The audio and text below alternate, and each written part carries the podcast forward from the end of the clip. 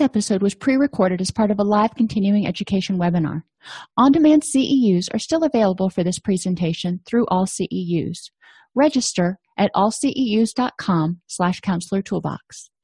I'd like to welcome everybody to today's presentation, and it's the last one in our six session series on supervision. How's that for a bunch of S's for you? Anyhow, uh, today we're going to be talking about providing feedback, addressing anxiety, and overcoming biases.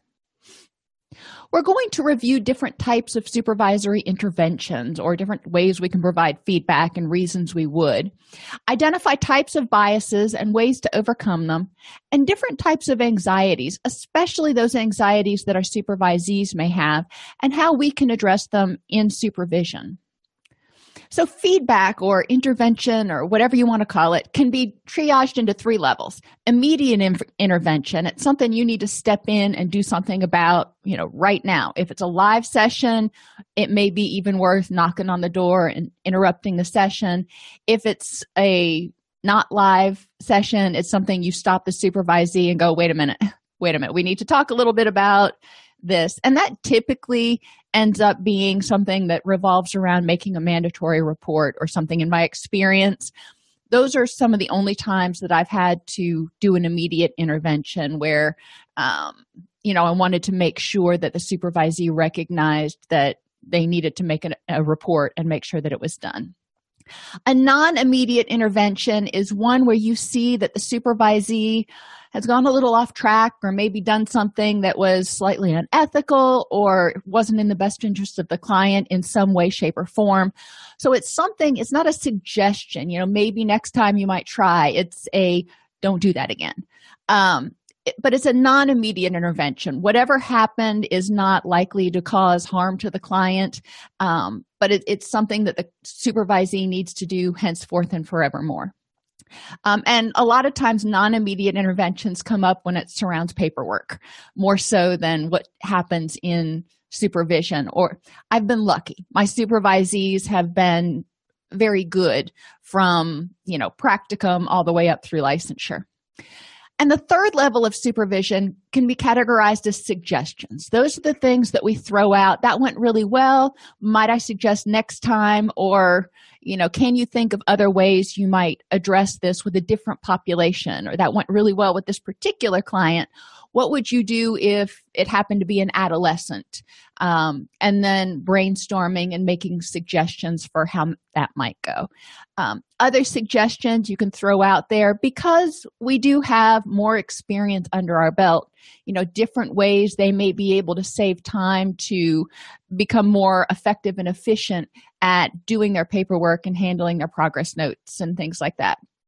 Or how to more effectively um, develop that initial rapport in order to build therapeutic alliance. So, suggestions are things that we do a lot. Immediate interventions, you're going to do them occasionally. That's probably 1% of what we do. And then the non immediate interventions, in most cases, that's going to be less than 20% of what you do with your supervisee because most of the time they're on the right track. Feedback and intervention are designed to enhance counselor competencies, such as, and here we go again, personal characteristics. There's self awareness of who they are, what they bring to the counseling situation, how they impact the dynamics of what's going on in the room. Um, you know, we're assuming that they are competent human beings, but we're enhancing their competencies in terms of their awareness and their ability to use or function with their personal characteristics. And that can also include how they decorate their office and you know how they carry themselves how they handle themselves. One of my um, former employees um, great clinician but he was very much um, kind of laid back very you know i call it loosey goosey you know he was a um, not one that tended to run by structure and time limits and things like that. Where I, on the other hand, tend to be very somewhat rigid. So we had very different personal characteristics, and the way we ran our therapeutic therapy sessions we're often very different. You know, I can loosen up when I need to, but I don't think I can ever get quite as loose as he could. And he can be a little bit more structured, but structure was something that he struggled with personally. Um, so when he, we came in contact with clients who preferred a particular type of structure in session um, or responded best to a certain type of structure in session. We had to be aware of our own tendencies and how to adjust those. So, this is what we're talking about with personal characteristics. They're philosophical foundations. When we're enhancing these and providing feedback, we're going to be asking the supervisee with each client what do you think is causing this? What do you think is triggering this? What interventions might you use, and how does that fit with your philosophical approach? And generally, if they're coming up with the interventions, they see how how things fit. They're just not throwing the kitchen sink at it.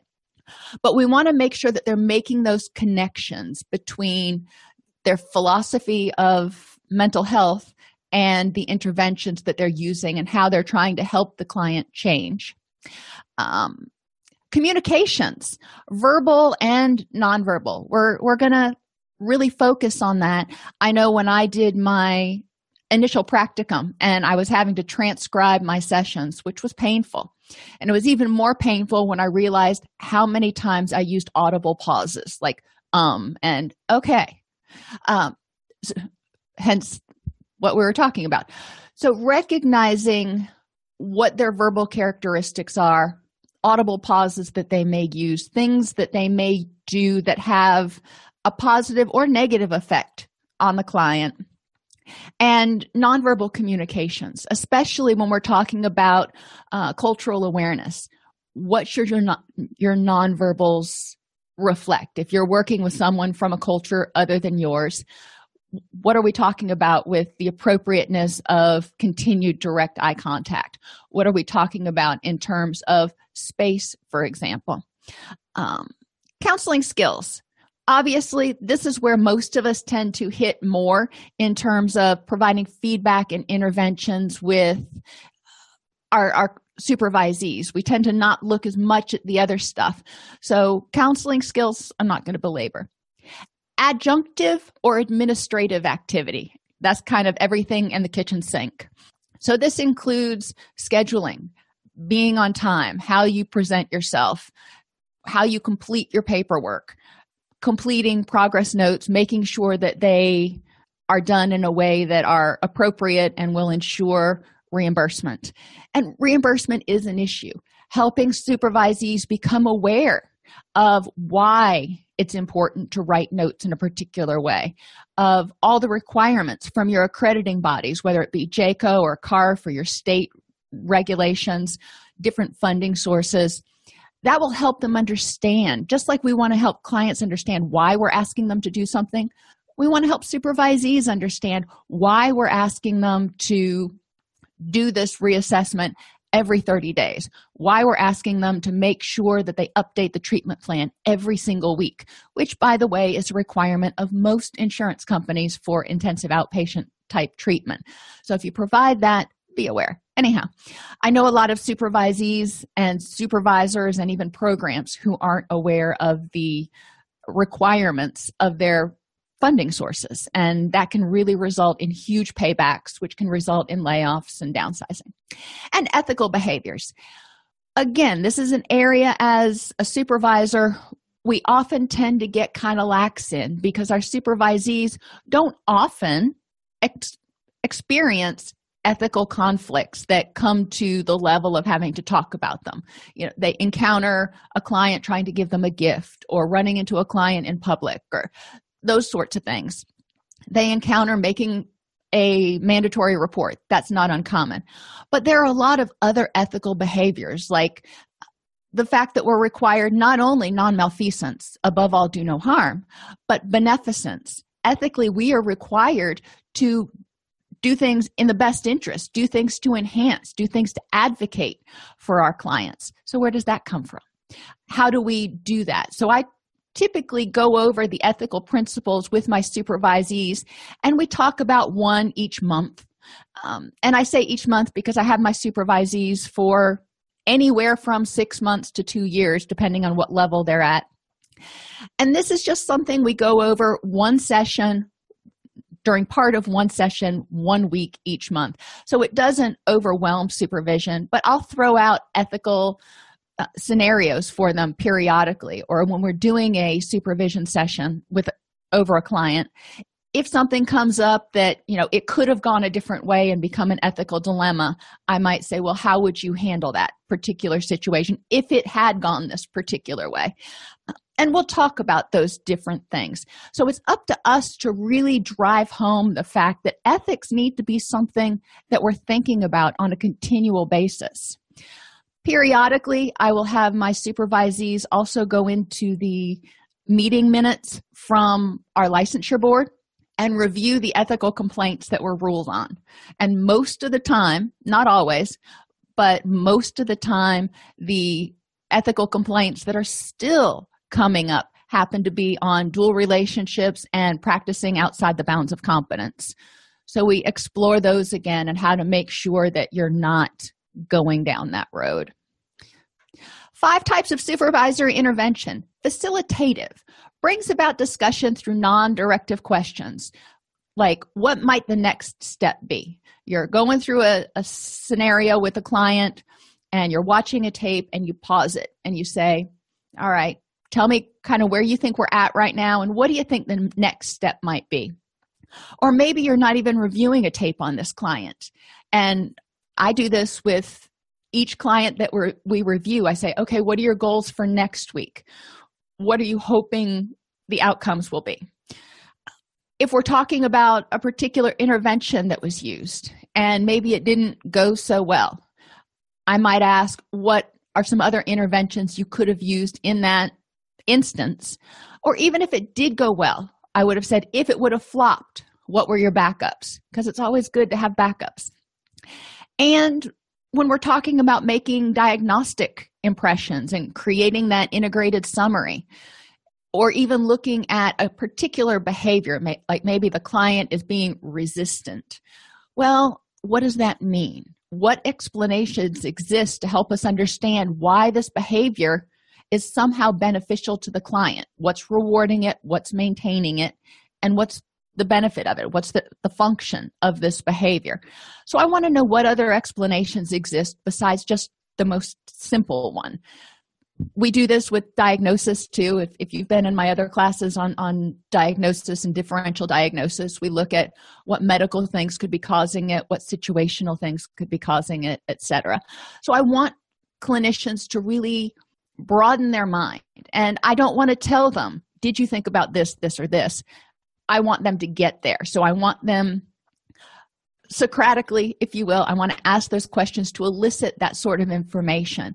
At the beginning of supervision, I do some training on the multiple causes for differential diagnosis and I do some training on some of these things and give them some handouts to look at so they can think about you know when they're looking at a particular behavior what other explanations might exist. So i've given them this history and hopefully they're pulling on it now. If you haven't done the prep work ahead of time and done some training with them and you start asking these questions you may need to be a little bit more directive with what you're doing. You ask for other explanations they may come up with. I don't know. So you may need to probe a little bit more confrontive supervisory interventions address address specific actions or behaviors and require the counselor to answer a question about it such as why did you choose to pursue that avenue with the client? When i was in my initial um, practicum i would bring tapes in for my supervisor to review and he would listen to them and you know after a while he, he stopped him and he's like why did you go down that road with that particular client and because the client wanted to go down that road and he's like no no no no no no no you're all over the map you're letting the client just lead you all over the place and you're not getting anywhere. Every time it starts to get a little uncomfortable, you go somewhere else. So you need to choose and have a little bit more direction. And I'm like, oh, okay. Um, but he wanted to know what my thought was, he wanted to know what my reasoning was. And sometimes a clinician will choose to do something and you may want to stop them just to find out what their rationale was. Um, what was your intent when you asked the client this question? Were you hoping, what kind of response were you hoping for? Where were you hoping it would lead you? Other types of confrontive questions can be much more administrative, like what is your timeline for preparing for the audit on January 25th? Or you've got this client that has major depressive disorder. What are the three interventions that you think are going to work best with them? So they have to come up with a specific answer to a specific question. Conceptual feedback contributes new information and a different way of visualizing the case such as you know you're working with sally she's a 27 year old female with a seven month old child and she presents with symptoms of depression so if the clinician goes in and starts treating the depression and starts trying to immediately address the cogn- cognitions and stuff that might work. But we want to figure out you know what's causing sally's depression? You know what are the roots of this depression? And is it she's just got major depressive disorder that's episodic which may be true but there also may be other stuff that's contributing. Is she dealing with grief maybe it was an unplanned pregnancy or she had this baby and now she's like oh this is not what i expected at all. Maybe she's got some postpartum depression going on you know more than just the baby blues. Maybe there's hormone changes with a seven month old child. When you quit nursing um, you go through a whole nother set of hormone changes like just like you did after you give birth. So for some women they have an, a resurgence of depression um, at that point in time or is she presenting as depressed? Is she having lack of energy and fatigue and difficulty concentrating and all that stuff we would normally say is depression? Because she hasn't slept in three months because the baby's colicky and now is starting to teeth. I don't remember when teething starts. Um, but uh, so we want to look at all the different things that might be contributing because we're going our interventions are going to differ. I mean if she is experiencing this depression this depression because she's exhausted. Cognition and and cognitive behavioral stuff is going to help but we also need to help her I recognize that she needs more sleep um, or more quality sleep and figure out how to start you know doing that. So conceptual is where you're taking your vast amounts of information and going i hear where you're coming from. What if we added this extra piece here or these extra few pieces to consider to shuffle around. How would that change the picture? Prescriptive feedback directs the counselor to respond in a particular manner the next time a certain set of circumstances occurs. So that can be an ethical issue if a client tries to give you a a present um, that's you know an extravagant gift. Let's role play how you will respond in the future in in order to make sure that you're responding ethically and maintaining um, agencies i've worked for have always had a very strict rule about not accepting gifts from clients. And so we needed to role play how to make that happen. Other ways you can use prescriptive maybe you notice that the supervisee struggles when a client is blaming his wife for things and he's just constantly blaming his wife and you can't seem to get him to change direction from that or see his part in it. So you might prescribe if you will. So the next time john starts blaming his wife for everything how about if you try doing this? Or the next time a client calls at the last minute to cancel because the supervisee is like you know i've got 15 clients but nine of them canceled this week. And all of them were at the last minute so we're not going to get re- um i wasn't able to put anybody else in the slot so i don't have enough billable hours. Okay well prescriptively next time this happens what are you going to do? Um, you need to remind them that there's a fee for not coming and talk about the reasons that they're can- canceling at the last minute if they're habitually doing it. Catalytic feedback moves the process along by asking provocative or what if questions. What if what if the client were to gather baseline data for a week. Catalytic is you know kind of a what i put or what i think about in terms of um, oh, what's his name? Columbo type questioning. Um, sometimes it's a little bit more on the facilitative method where help me understand a little bit more about what's going on here. I'm confused but it can also be what if? What if the client were to gather baseline data for a week? You know in your mind you're thinking it's going to help the client figure out how often this is really ha- happening and start to see progress you know if you believe in gathering baseline data which obviously i do. Um, but you want the supervisee to be able to come up with that. So you're presenting something and you're saying well what if that what if this were to happen? What if well what if you use the empty chair technique to help the client process the issues that she's having with her father. Well the supervisee may say you know what? That's not gonna fly or i've tried that already or you know, there can be a lot of different responses. But the supervisee may also say hey that's an interesting idea and then you can talk about what might happen in the session. What if you were if the client were to try some type of intervention for one week? What if she were to try the the quarter flip which you flip a quarter in the morning. If it lays, lands on heads you have got to act like you are happy like you have reached your destination. If it lands on tails you can be your normal self. And then you write a journal at the end of each day to see if there was any difference in your interactions when you were or how your day went when you were actually forcing yourself to carry yourself high smile at people hold your head up yada yada. Uh, what if you held the client on point for this topic? So maybe they're talking about the abuse they had as a child and they start to get to a point where they might hit and have, have an aha moment and then they just change directions uh, or they refuse to go any further. Um, usually it's changing directions. So what would happen if you hear what the client's saying and they say but i want to go back to this other thing for a second. And you held the client on point for that topic for the whole session um, or what would happen if you help the client reconceptualize the problem? Sometimes clients see the problem as emanating from one particular thing. You know this incident is what has caused all my misery and continues to cause all my misery. What if you help them to see that yes that incident was the trigger that started a cascade effect.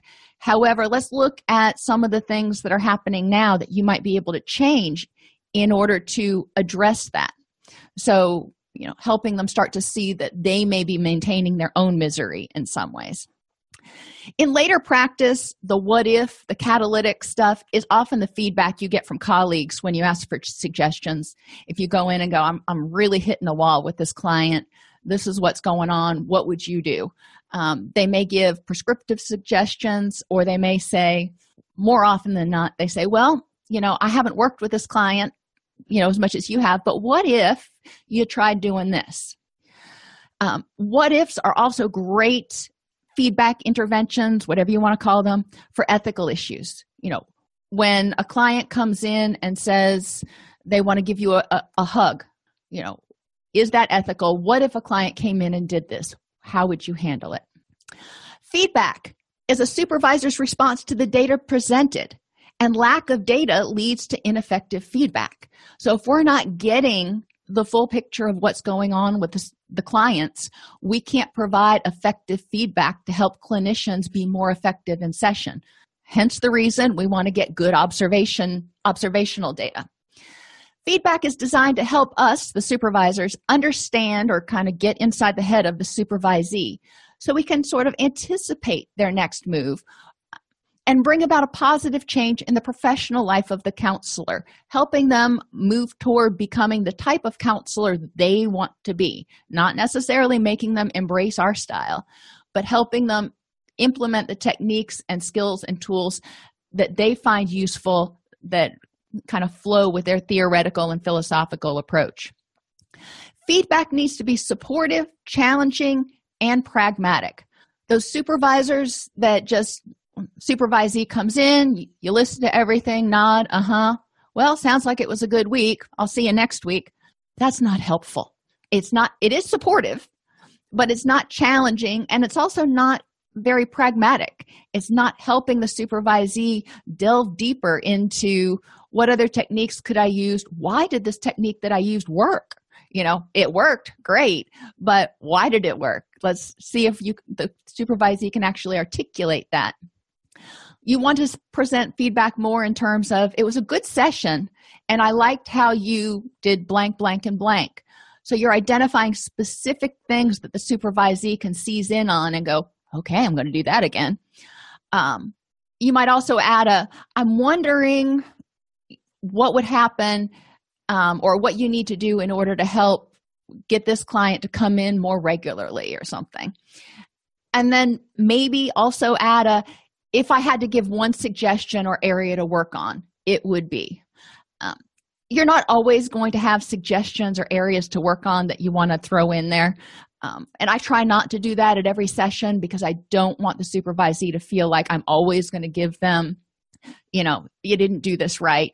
I might though at the end add all of this went really well. Continue to work on reading the book on DBT, dbt skills and next week we'll talk about different ways you can use dbt and start using those skills in session or something. So i really want to take part of their individual development plan and use that in their feedback at the end of at the end of a supervision session. Effective feedback is elicited rather than imposed. I don't always want to be standing there lecturing at them. Supervisees should be seeking us out asking for feedback asking what do you think about hopefully they don't think they know everything because if they do we're in a bad place because you know we've been in the field for you know 5 10 20 years and hopefully we all recognize that we don't know everything either. So supervisees often come out and they're like i have all this book learning. I have so much more knowledge than jim on the street. Well that's true but there's so much more to learn. So I want supervisees to maintain their excitement and always be seeking feedback, not just from me, but from books, from resources, from other professionals. They need to learn how to continue to build their skills. Effective feedback is timely. You don't want to just say, oh, I'll, I'll get to it, you know, and then forget to mention in, in this supervision session and two or three more supervision sessions go by then you're like oh yeah. You know last month you know you had this case. That's not effective. You want to modify the behavior as put the modification in as close to the behavior as it happens. Effective feedback is communicated clearly directly and with regard to specific issues. Going back to that statement that we talked about on the last slide you don't want to say you know it was a good session you want to be specific and say i really liked how you did these three things. And if that you have issues instead of saying that was a really bad session point out you know this particular thing didn't go really well because and you know talk about how to do it more effectively the next time. Give them something tangible to work on if they have to work on something Effective feedback is also constructive and descriptive rather than critical and judgmental. And part of that is just how it's presented. But we also want to keep our, our value laden words in check as much as possible. Um, so, for example, you could say, when the client revealed his concern about his anger issues, and you responded by saying, Well, you know, once we get your anxiety under control, your anger is probably not going to be a problem at all. He seemed to kind of shut down I'm wondering what you intended to communicate and what your rationale was for saying that. Not just going, you know, when the client brought up his anger issues, your response was totally inappropriate. Okay, how was it inappropriate? Um, you know, maybe the supervisee had a rationale for what they were trying to get at. And I can't see how that would work in this situation, but it could. Um, but we want to make sure we identify specifically which interventions or which behaviors we thought were ineffective and talk with the supervisee about what to do differently or why they did them or both. Effective feedback is directed towards changeable behavior. Not everything is changeable. For example, I am never going to be somebody who can just sit here and talk like this. I talk with my hands, I talk big, I make gestures. I can be more reserved, but you know, part of it is just kind of how I am other behaviors like my you know the pitch of my voice is not changeable. I can't change that. So if you've got a counselor who has a different pitch they can't do that. They can adjust maybe how they how loudly they talk to somebody. Um, i don't hear low tones very well. So if somebody has a really low voice and they're talking in a really low tone i can't hear them. So we might want to say you need to need to adjust your volume or you can say when clients do this then you should respond with this. So sort of an if then statement. But it's directed towards something that is changeable not something that just exists. Feedback is not used as a disciplinary weapon. You know if you make this mistake three more times then i'm going to discharge you from supervision with me. Now occasionally there are circumstances that come up where you're providing feedback because something was royally unethical and inappropriate and i'm hoping that never happens but it could where you might have to say you know if you show up you know to supervision again and you're under the influence or if you go into session like that again where you're under the influence or you seem like you haven't slept in days then we're going to have to take some corrective action so sometimes it comes up but we don't want to regularly use it to discipline and like you're keeping a score chart. Like well you had five inappropriate interventions this week. I just don't know what i'm going to do with you. Or rank your supervisees. Please don't ever rank your supervisees from least problematic to most problematic each week. You know that would be horrible. Constructive feedback is presented with positive feedback and or recognition of work well done so i always try i don't necessarily sandwich it but i may start out with constructive feedback and say so you know you had some str- struggles this week. We talked about these three changes that you're going to make. However you also did have these other good points. And i want to try to end on a positive note if at all possible. I don't want them walking out of there feeling like oh i just got my butt handed to me.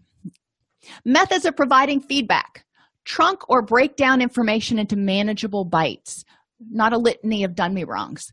So make a list of all the things that you want to go over and cover one at a time. So if you did a supervision session or you watched three tapes of a, the supervisee gave you and there are things that you want to go over make a list such as maybe starting out with okay rapport and therapeutic alliance issues we need to go over. Let's talk about this a little bit. And here's how i saw it in these three tapes i reviewed adherence to re- and relevance of their interventions to the treatment plan.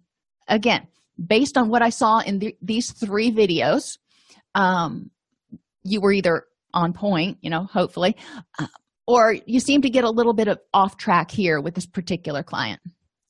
Talk about different interventions used. If you see ones that went really well you may comment on that and go that was awesome. Um, if you see some hiccups you can also comment on that but you want to identify the specific interventions. If you reviewed tapes it's helpful to have the tape queued up to those sec- sessions or sections and be able to show the supervisee exactly what you're talking about. And then finally go over any ethical issues that could have come up or that did come up that you saw in the taping. Provide non-threatening but thought-provoking and challenging questions and share your own experiences in concrete terms you know i will share with supervisees especially you know prac one students about my first experience going into a super in, into a counseling session with a client. I was scared to death um, and how it went and all that stuff. For the first time i tried to use the miracle question and it didn't go well. So you know i didn't know that i didn't really know how to use it as effectively as i should have i wish my supervisor would have done more role playing with me um, in order for me to know how competent i was with some of these interventions before i tried them in group or with a client. But you know no harm no foul. I never tried anything that was too you know off the charts. Providing support and encouragement. You know we want to make sure that our feedback has a significant amount of positive stuff to it and encouragement. If a session goes really bad or a client drops out or you know heaven forbid a client attempts suicide we're going to want to review what's going on. You'll do a root cause analysis with the with the supervisee see what may have precipitated it what could have been done to prevent it um, or intervene earlier. Um, and you know you're going to talk about those sorts of things but also providing encouragement because it's going to happen to most of us at some point in our career.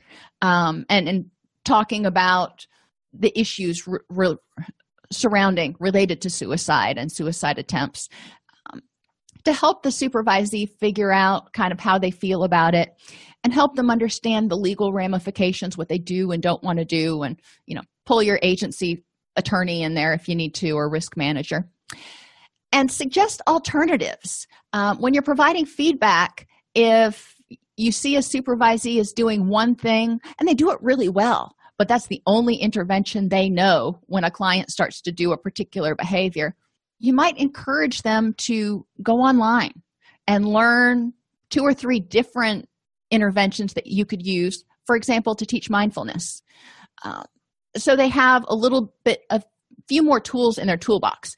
It's like having a um, a set of drill bits. You know each drill bit is a slightly different size and you need different drill bits for different tasks. They're still drill bits. It's still the same sort of thing that you're doing but they're going to be used for different under different circumstances. Effective challenges are tentative. We weren't there. You know maybe the supervisee had a very legitimate reason for doing what they did. So i don't want to start coming at them authoritatively or um, right off because i want to know what was your thought process? How did you get to this point? You can ask what would have happened if you know if you're suggesting an intervention. What would have happened if you had stopped the client right there and asked them to you know practice taking for practice taking their deep breaths and used a mindfulness exercise to help them get regrounded or whatever the case may be. Uh, so i'm going to propose that. It's something that watching it without any other background information except for what i have have been given by the supervisee i might have tried it. Um, however the su- supervisee will be able to go that could have been that might have been useful or it would have flopped. You can also say something as i'm curious why you chose this intervention and maybe you would have chosen the same exact one. You know it's but you want to know what their thought processes are. You want to know their rationale. Um, help me understand what you were hearing when you responded this way. So all of those are just trying to get into the mind of our supervisees. They're not necessarily criticisms but they're helping us understand the supervisee better. And i repeat that repeatedly to my supervisees. Just because i ask you why you chose a particular intervention or what you were thinking when you said this i'm not necessarily being critical. I may have done the exact same thing but i'm curious as to the process that got you there. That way they don't feel like they're always going oh did i do something wrong?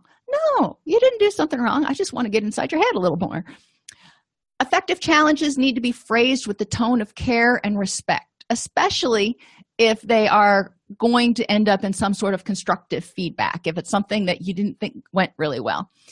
But either way you know we want to be respectful of our supervisees. We were once new counselors.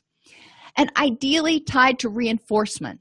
It can be as simple as you know what? That was an awesome choice you know rewarding what they did after they explained their rationale saying you know what? I would have done the same exact thing. I think that was you know the best thing that you could have done at that point.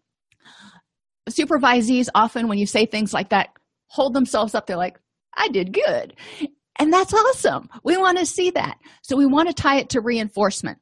If they've had a lot of bad stuff going on and you know it was a really bad week or a really bad session you can say something like i know it felt like a lot went wrong in that session but you seem to really have a grasp on what to do differently next time.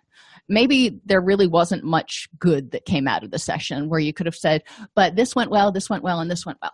It, maybe not. Maybe it was a really bad session and it just you know the counselor was off the client was off whatever the case may be it was not an a game but if the supervisee is able to go back and look at it and go this didn't go well. I should have done this differently. I should have done this differently. In the future i will. That's what we want. You know they're not going to break their clients you know, most of the time. So we want to reinforce the fact that we all have bad sessions. We all have b days. And that's okay. The key is to looking back and seeing what caused it what to do differently to prevent it in the future and that gives them some reinforcement so they're feeling like they've got that support. And you're also acknowledging that they have the skills. They know what to do. You've got this. Effective challenges are built upon steps which have already been successfully accomplished. The supervisee needs to have learned the technique and practiced it in supervision. And then you can say you know how do you feel trying it with clients next week? Instead of going you know i think motivational interviewing techniques you know use your the OARS and stuff when you meet with this client the next time. I think that would be really helpful because you've been reading about that right? And the supervisee might be like uh well sorta. I read a chapter in one book. I don't want them to feel like they're going in and they're half prepared.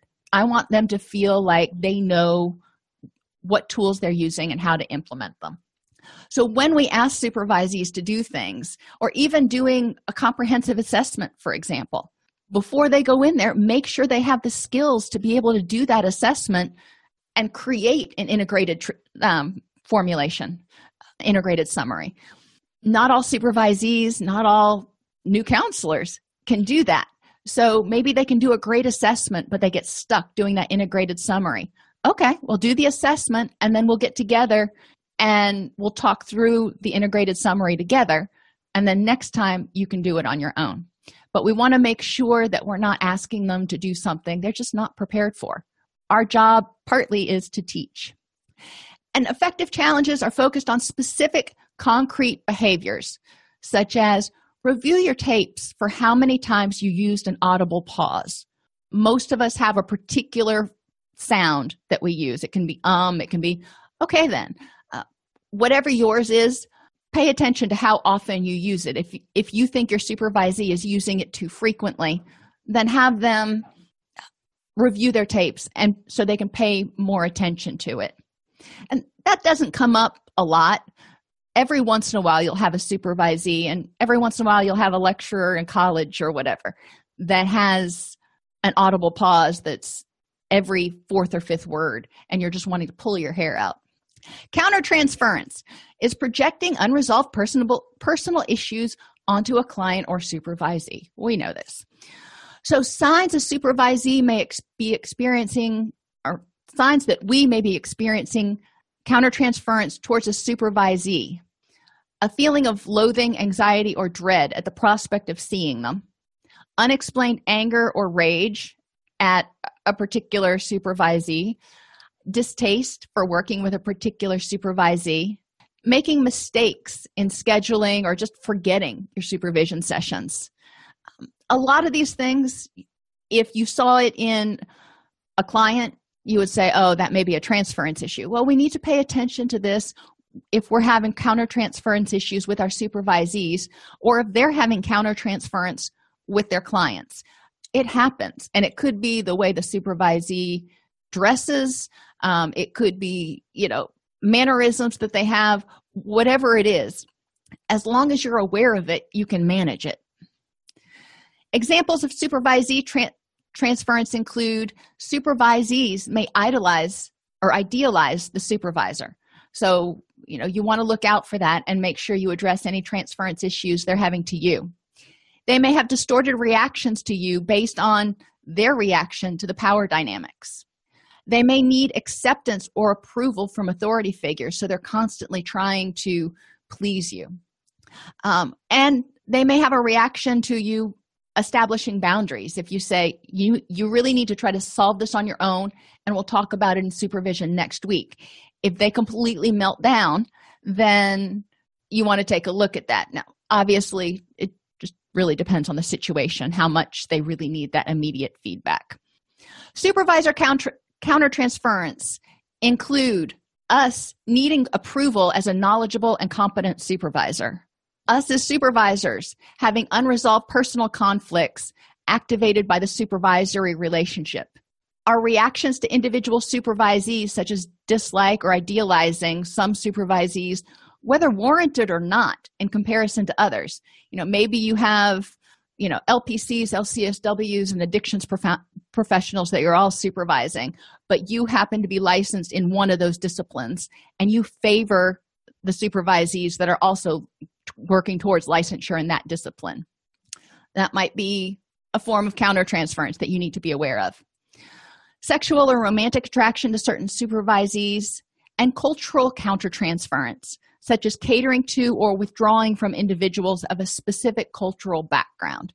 Being aware of how supervisees affect you supervisors need to be aware that transference reactions may arise even from the way you decorate your office. And not all emotional reactions are countertransference. Sometimes you may be angry at a supervisee or they may be angry at you because of something one of you did. It may not be a prior issue. Not all countertransference reactions are harmful. They can give you information about how other people may be reacting to your supervisee in session or you know it can give uh, your supervisees if they're having a countertransference reaction with a client they may start to understand how that client's social circle perceives them. The difference between healthy personal or therapeutic responses to clients and unhealthy responses arise from our own unresolved conflicts. So for example having compassion for a therapist who's struggling with a client who's relapsed versus anger at the therapist for not doing it right. You know if you're still struggling because you're angry at yourself that you had a client that relapsed and you know you have a supervisee whose clients relapses and then you start to get angry at them and you're taking all your shoulda coulda wouldas and projecting them onto that client that's your stuff. Uh, supervisors should not assume a developmental level based on the counselor's experience and training and you know be aware of biases towards programs or prior placements. Um, addictions counselors for example don't have to have a master's degree. It doesn't necessarily mean that they are any less good as counselors. Um, i've worked with three phenomenal addictions counselors. They taught me more in the two years that i worked with them than i learned in graduate school about actually counseling and seeing issues and a lot of other stuff like that. So be aware of your biases. Assess counselors um, on everything not just initial impressions. And make sure to determine their developmental level based on their performance in all domains not just one or two. Like can they counsel and can they do paperwork? But make sure they're also ethical and have, are aware of their cultural influences and all that stuff Supervisors should use several sources of information to assess counselor development, including assessments by former supervisors, measurements administered by the current supervisor, going back to those rubrics again, counselor self assessments. I want to see how good you think you are and where you think you need work, client ratings. We can get a lot of good feedback from the client's perception, and looking at work samples, videotapes, observation, and paperwork. So, we have all this feedback. We can provide feedback until the cows come home now. We are aware of transference and countertransference which can bias or affect how we provide feedback. So we're checking that. But what other biases affect supervision? The recency bias. And if you're an administrative supervisor you're also familiar with this. Remembering what happened last week not six months ago. So if you have a, a supervisee an employee who has just the last week or two has been you know sloughing off not doing their job. You know maybe they've got something going on at home that you don't know about or whatever. But the last two weeks is a significant departure. But up until then they were an awesome employee. And it's time for evaluations. What are you going to immediately start thinking of most likely when you're doing those evaluations? The recent past not you know what has the entire year been like the same is true if a supervisee has improved a lot over the year, but the first six months were, oh, pretty rough. You don't want to necessarily hold them hostage for that, but you do need to look at the entire time span. Overemphasis on one factor, such as can they develop rapport, as opposed to the bigger picture, their counseling techniques, documentation, ethics. A lot of your counselors are going to be really good at developing rapport and therapeutic alliance but then moving the client from point A to point B is a lot more difficult. So we want to make sure that we're looking at everything.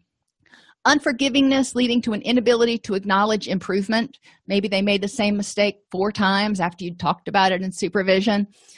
um, you want to make sure that you're checking your own attitudes and also asking why did they keep making that mistake you know what how am i not communicating this well or what needs to be different prejudice based on negative attributions favoritism grouping or stereotyping and that can be again based on um, the type of program they come from how long they've been in the field what other types of practicums or internship experiences that they've had. Maybe this person's only been a screener and worked in a assessment unit. So you may group all those people together without really giving them a fair shot to show you know maybe they have really wicked counseling skills. They just haven't been able to really blossom yet because they've been in that other role. Indiscrimination which is being either too approving or too critical. So try to find middle ground. Always try to present present constructive with um, encouraging feedback. The confirmation bias is favoring supervisees who agree with us and it's easy if you've got supervisees who are like yeah that, that's an awesome suggestion. Well the natural inclination is to be a little bit more favoritive towards them than somebody who's constantly challenging you going i don't think that's the way it should be. In group bias where you overestimate the abilities and value of the immediate group. So you may think that your um, supervisees have more skills or fewer skills than they really do. So you want to make sure that you're looking at the individuals not the whole group. Observational selection bias means suddenly noticing things we didn't notice that much before and wrongly assuming the frequency has increased. So maybe you had a um, client attempt suicide at your facility and so now you're on high alert looking for all the things that led up to that. So you're seeing it in the supervisees tapes and everything and you're like how are you how do you keep missing this? Why are you missing this all the time now? When in reality they've been missing it all along. You just didn't see it. So we don't want to assume that they're suddenly getting a lot worse or suddenly missing something just because um, we didn't notice it that much before. The status quo bias is unwarranted assumption that another choice which is not ours will be inferior or make things worse. So a lot of times supervisees will have this where they're doing what they're doing and they're afraid to try anything new. So they like the status quo. It's methodical it's going along and they don't want to upset the apple cart. But we can fall into that same trap. We like things the way we like them and you know maybe trying something a little bit different is is scary. So we want to be aware of that. And the bandwagon effect which is sort of groupthink just agreeing with a group instead of stepping back. And we can have this as well as if you're doing group soup other supervisees in the group can have it. And if everybody agrees that nah there's no problem there it was a great session you may miss something that actually could have been a wonderful teaching point. And the false consensus bias where we believe that supervisees not only think like us but they agree with us. So we're assuming that what we would do in a session they will do in a session and what we suggest they agree with. That doesn't happen all the time. I can tell you that one. Um, so we want to make sure that we are eliciting from the supervisee what are you thinking? We're trying to figure out and learn their rationale and their approach protecting against biases. Use standardized rating scales for all employees or supervisees. Use those rubrics as much as possible so you can see rapport building. You can see different interventions being used. You can see how different issues are addressed. And create behaviorally anchored rating scales. So it's not just a one through five sometimes always never. It's one um, never or rarely happened. So less than 10% of the time it was happening. Sometimes it happened. So 10 to 25% of the time it happened etc so you have something that's a little bit more tangible to say so you can identify where the supervisee should land on that four point likert scale. Sources of anxiety for supervisees. Beginner's quandary or fear of the unknown. Address this by using role plays co-facilitation in order to bridge the gap. When i first started doing groups i co-facilitated and then i started doing groups on my own. And offer to do live observation especially if you can do it through a two-way mirror or a um, uh, circuit closed circuit tv so you're not disrupting the session but you're there and the supervisee knows you are just in case they get stuck supervisees need to be aware that clients are not spun glass. They're not delicate objects. So have supervisees list all of the things that the client has survived you know to help them see that our clients are really pretty darn resilient. And have the supervisee put themselves in the client's shoes so they can see you know if somebody would have said that to me what would it have done? Um, and i agree. The spun glass theory does seem to fit supervisors as well we're not going to break our supervisees. They've gone through graduate school. They've gone through oral boards so they should be good. Performance and appro- approval anxiety. We want to ensure early and frequent successes and always remember to point out the positive. Remind supervisees that this is a learning process that takes years and hopefully you will never be done learning. Um, so help them remember that there's always going to be feedback you can get and validate their anxiety with self-disclosure. Their dominance anxiety can come out as an unwillingness to speak up sort of that white coat theory. It's like the boss is talking. Reinforce the notion that the supervisee knows the client better than you do. Point out how much more effective it is if the client asserts his or her rationale needs and wants. So doesn't it make sense that it's more effective if you also assert your rationale needs and wants? You know sort of a similar dynamic and ensure the individual development plan is tailored around the supervisee's stated goals kind of like developing an individualized treatment plan. Identify the supervisee's anxious behaviors and defense mechanisms such as tardiness overuse of the supervisor irritability or just forgetting to talk about a certain client or use an agreed upon intervention and address those things as reactions to their anxiety and deal with them that way. Look at the function of the behavior and address it. And assist the supervisee in recognizing and exploring the cognitive pattern and the needs that their behaviors are expressing. Do they need control approval perfection? If they're afraid of perfect they're not going to be perfect. Is this why they're forgetting this stuff? Challenge irrational beliefs with questions such as every time every client i have has relapsed probably not everyone. So let's look for exceptions here. None of my clients like me. So you have the all or nothing talk. Or i'm a bad therapist because he dropped out.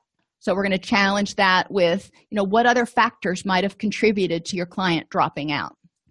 Assist the supervisee in constructing and remembering to use rational and logical thoughts related to the anxiety or anger. Such as um, you know if the supervisee says my client is so resistant. She blocks me at every turn. Then we might want to say okay well if she's blocking you how is she doing that? And what function might that be serving? So encouraging them to really think it through instead of getting frustrated and meeting anger and frustration. And ask the supervisee to write down the name of each client he or she has and state what aspect of each case currently worries him or her and then we can talk about it and get that out in the open before supervision starts. Feedback can be anxiety provoking for supervisors and supervisees. Try to develop a metaphor for supervision and providing feedback and remember the intent and spirit is to help the counselor grow. Ensure when you provide feedback you provide positive as well as constructive feedback.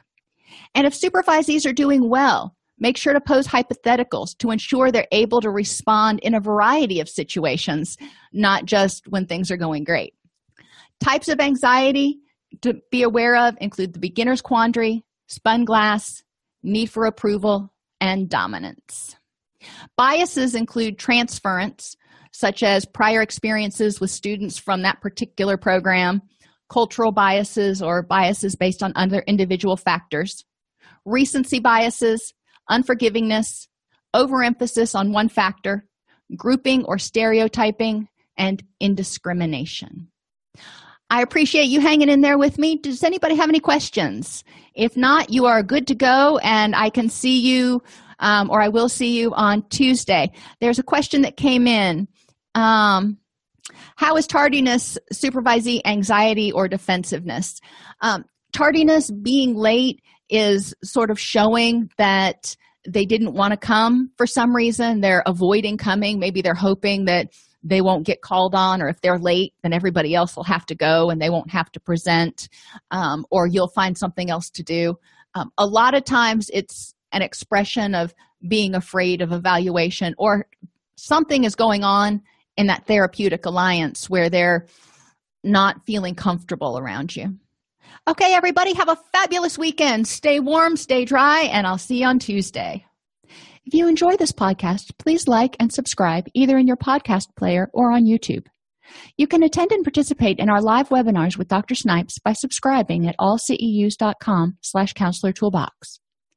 This episode has been brought to you in part by allceus.com, providing 24-7 multimedia continuing education and pre-certification training to counselors, therapists, and nurses since 2006.